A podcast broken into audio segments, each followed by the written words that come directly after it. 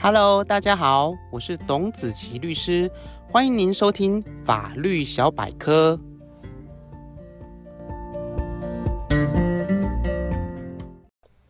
Hello，各位听众朋友，大家好，欢迎大家再次收听法律小百科。如果喜欢看法庭剧的朋友，相信对于法庭剧当中，除了法官这个角色之外，还有两个角色是相当具有话题性的。第一个就是律师，第二个就是检察官。律师这个角色，相信大家并不陌生，对于其工作内容大概也会有一定的熟悉度。但是就检察官这个角色，他的工作内容到底是什么？在刑事诉讼制度下，检察官到底扮演什么样的一个角色呢？在说明检察官制度之前，我们先把时间回到十八世纪末的欧洲。在当时，欧洲的法国发生了一场惊天动地的法国大革命。法国大革命对于诉讼制度的影响，是建立了检察官制度的一个雏形。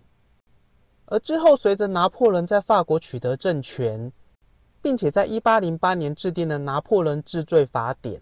将检察官制度定型，并随着之后的拿破仑战争，经过拿破仑在欧洲各地的四处征战。而将这部法典以及检察官制度遍及到全欧洲。那么，检察官制度到底是什么？又有什么重要性呢？为了说明检察官制度的重要性，其实我们可以先来聊聊没有检察官制度下的司法诉讼。我们可以举历史上最有名而且大家最熟悉的包青天为例。在历史上，包青天担任开封府尹。相当于现在的县市首长，并且兼任判官。而这个判官呢，他的工作包含从民众击鼓申冤开始，之后侦查案件、审理案件，一直到最后的执行，都由这个判官一手包办。这种诉讼制度的优点呢，就在于当判官公正廉明、明察秋毫、毫不犯错的一个情形之下呢，这是一种高效率的一个诉讼制度。可以迅速使法律的正义获得实现，但是它的缺点就是在于，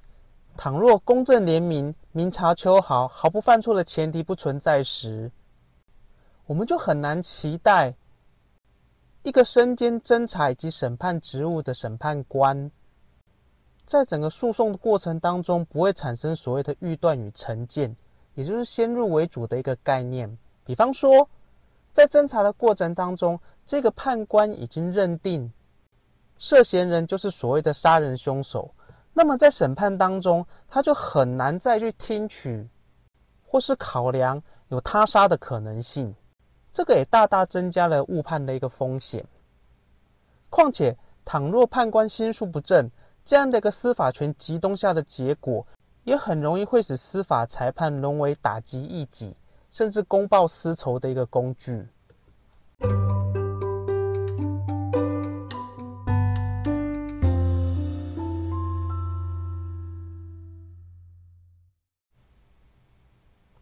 所以，为了防堵这样的一个弊端，我们就将司法权中的侦查权独立出来，交由所谓的检察官来执掌。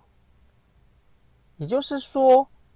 当检察官发现犯罪之后，不管是透过告诉、告发，还是报章媒体新闻的一个披露，检察官就应该对这个犯罪开始进行侦查。而倘若经过调查的结果，检察官认为这个行为人确实已经构成了犯罪，这个时候检察官就可以将这个案件提起公诉，送交法庭进行审判。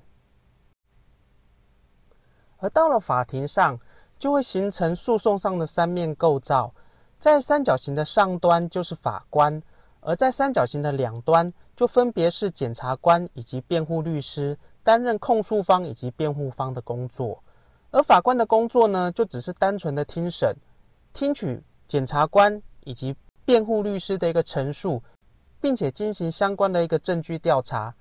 经过综合所有的证据之后，法官才能做出有罪或是无罪的判决。而诉讼制度因为检察官的加入，一方面可以使犯罪嫌疑人在整个刑事诉讼的过程当中有侦查以及审判两个程序的一个保障；另一方面也可以使法官避免介入一开始的侦查，而产生先入为主的一个成见，也可以降低误判的一个风险。最后再回到我们台湾的检察官制度，台湾的检察官制度分为三级，分别是地方检察署、高等检察署以及最高检察署，分别对应法院的三个省级：地方法院、高等法院以及最高法院。因此，在刑事庭法院开庭时，检察署就会依据其对应法院的不同而指派检察官立庭。进行我们刚才所提到的一个诉讼三面构造，由检察官与辩护律师在法庭上做诉讼上的攻防，最后再由法官做成最终的一个裁判，而完成整个刑事诉讼程序。因此，检察官这个角色，在近代的一个刑事诉讼制度下，确实是一个不可或缺的一环。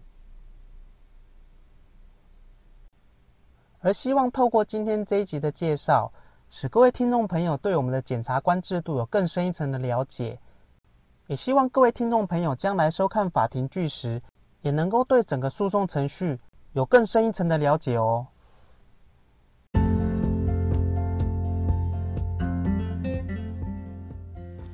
以上就是今天法律小百科的分享。